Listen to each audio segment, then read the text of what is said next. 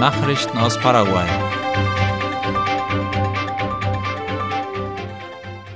In einer Anti-Schmuggel-Aktion sind ein Transporter und mehr als 1000 Liter Kraftstoff beschlagnahmt worden. Die Polizeibeamten der Spezialabteilung für Wirtschaftskriminalität und Schmuggelbekämpfung verstärken die Kontrollen. Gestern wurde laut ABC Color ein Einsatz durchgeführt, und zwar auf der Strecke Luque und San Bernardino und in den Städten Aregua und Mariano Roque Alonso. Dabei wurde 1500 Liter geschmuggelter Treibstoff beschlagnahmt. Außerdem konnten die Beamten drei Fahrzeuge sicherstellen. Insgesamt schätzen die Beteiligten den Wert der Fahrzeuge und des Treibstoffs auf 230 Millionen Guaraníes. Kein Busverkehr am Tag der Volkszählung. Daran erinnert laut IP Paraguay die nationale Transportgesellschaft DINATRAN. Der öffentliche Nah-, Mittel- und Langstreckentransport wird per Gesetz am Mittwoch, den 9. November, ausgesetzt, dem Tag der Durchführung der Volks- und Wohnungszählung. Von 5 bis 18 Uhr wird der öffentliche Personenverkehr eingestellt zu dieser Jahreszeit sind mehrere Rekordtemperaturen registriert worden. Das meldet die nationale Meteorologiebehörde DMH. Gleich 18 Städte des Landes konnten einen neuen Rekord der Tiefstemperaturen einkassieren. In Mariscal lag das Thermometer heute früh um die 8,4 Grad Celsius. So kalt war es noch nie, ähnlich kalt aber schon im Jahr 1970. In Pedro Juan Caballero fiel die Temperatur bis auf 7 Grad Celsius. Im Jahr 1988 hatte man zu dieser Jahreszeit 12,4 Grad Celsius gemessen. In Coronel Oviedo maß man im Jahr 2005 12,4 Grad Celsius. Doch in diesem Jahr wurde der Wert des Thermometers mit 6,8 Grad Celsius abgelesen. In Encarnacion hat man heute früh 7,5 Grad Celsius gemessen. Im Jahr 1964 maß man aber mal 7,2 Grad Celsius. Die kältesten Temperaturen konnte man laut Wetterkarte im Zentrum von Ostparaguay feststellen, in Teilen der Departemente Caguazú und Guairá. Itaipu wie National wird auf der 27. Klimakonferenz der Vereinten Nationen vertreten sein. Die COP 27 läuft vom 6. bis 18. November in der ägyptischen Stadt Sharm el-Sheikh, wie IP Paraguay meldet. Während des internationalen Treffens werden Vertreter des binationalen Wasserkraftwerks Maßnahmen vorstellen zur Energieerzeugung in Zeiten von Wasserkrisen, zum Umweltschutz, zu Managementinitiativen und zur Wassersicherheit. Auch die Durchführung von Projekten für andere erneuerbare Energiequellen sollen vorgestellt werden, wie es heißt. Hauptziel der COP27 ist es, einen Überblick über die globale Situation und die weltweit ergriffenen Maßnahmen zur Bekämpfung der globalen Erwärmungskrise zu geben.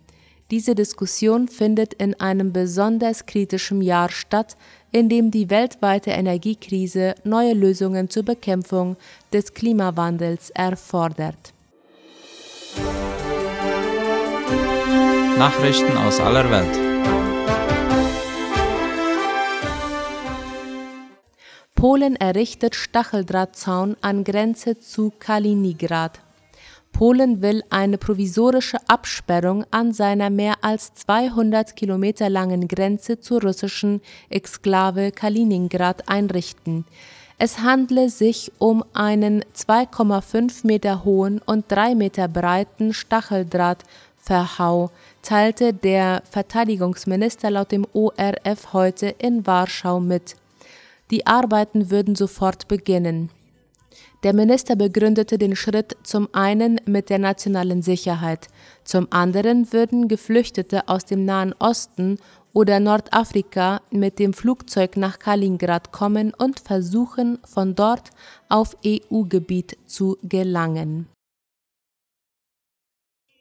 Israel-Wahl, klarer Sieg für Netanyahu.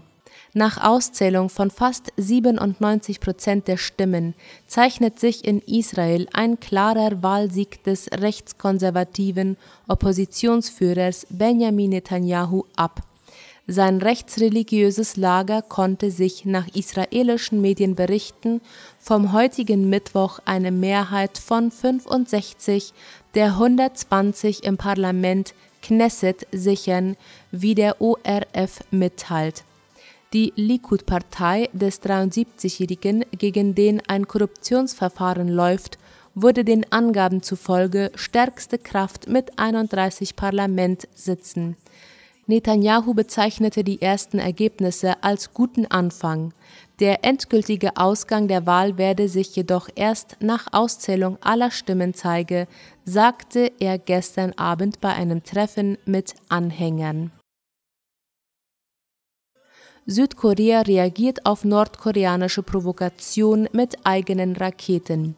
Die Spannungen zwischen Süd- und Nordkorea haben sich nach einem militärischen Vorfall im südkoreanischen Gewässer deutlich zugespitzt, wie die Deutsche Welle schreibt.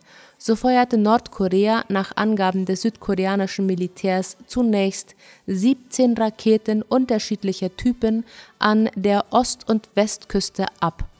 Eine Kurzstreckenrakete überquerte dabei die de facto Seegrenze zwischen Nord- und Südkorea. Nach Angaben des Militärs kam das Geschoss in südkoreanischen Hoheitsgewässern so nahe wie nie zuvor eine Rakete seit Ende des Koreakriegs im Jahr 1953. Die Rakete landete demnach nur 57 Kilometer östlich des südkoreanischen Festlands. Auf der Insel Uleong vor der Ostküste wurde zudem Luftalarm ausgelöst. Lateinamerika ist die tödlichste Region für Umweltschützer. In den letzten zehn Jahren wurden weltweit mindestens 1730 Menschen getötet bei dem Versuch, ihr Land und die Umwelt zu schützen. Darüber berichtet Latina Press. Mehr als die Hälfte der Angriffe fand in lateinamerikanischen Ländern statt, so der Bericht von Global Witness, einer in London ansässigen Nichtregierungsorganisation, die diese Art von Übergriffen seit 2012 dokumentiert. Dieser Bericht ermögliche es, die Diskussion über die Gewalt gegen sozial-ökologische Führer aufzunehmen, so eine Forscherin. Nach Angaben von Global Witness stehen die meisten Angriffe und Bedrohungen von Aktivisten im Zusammenhang mit Landkonflikten, Ressourcenausbeutung, Bergbau und dem Bau von Infrastrukturen. Auch die organisierte Kriminalität ist eine der größten Bedrohungen für Aktivisten. Soweit die Nachrichten am Mittwoch. Ich erwarte Sie zur Wunschliedersendung um 19 Uhr. Auf Wiederhören.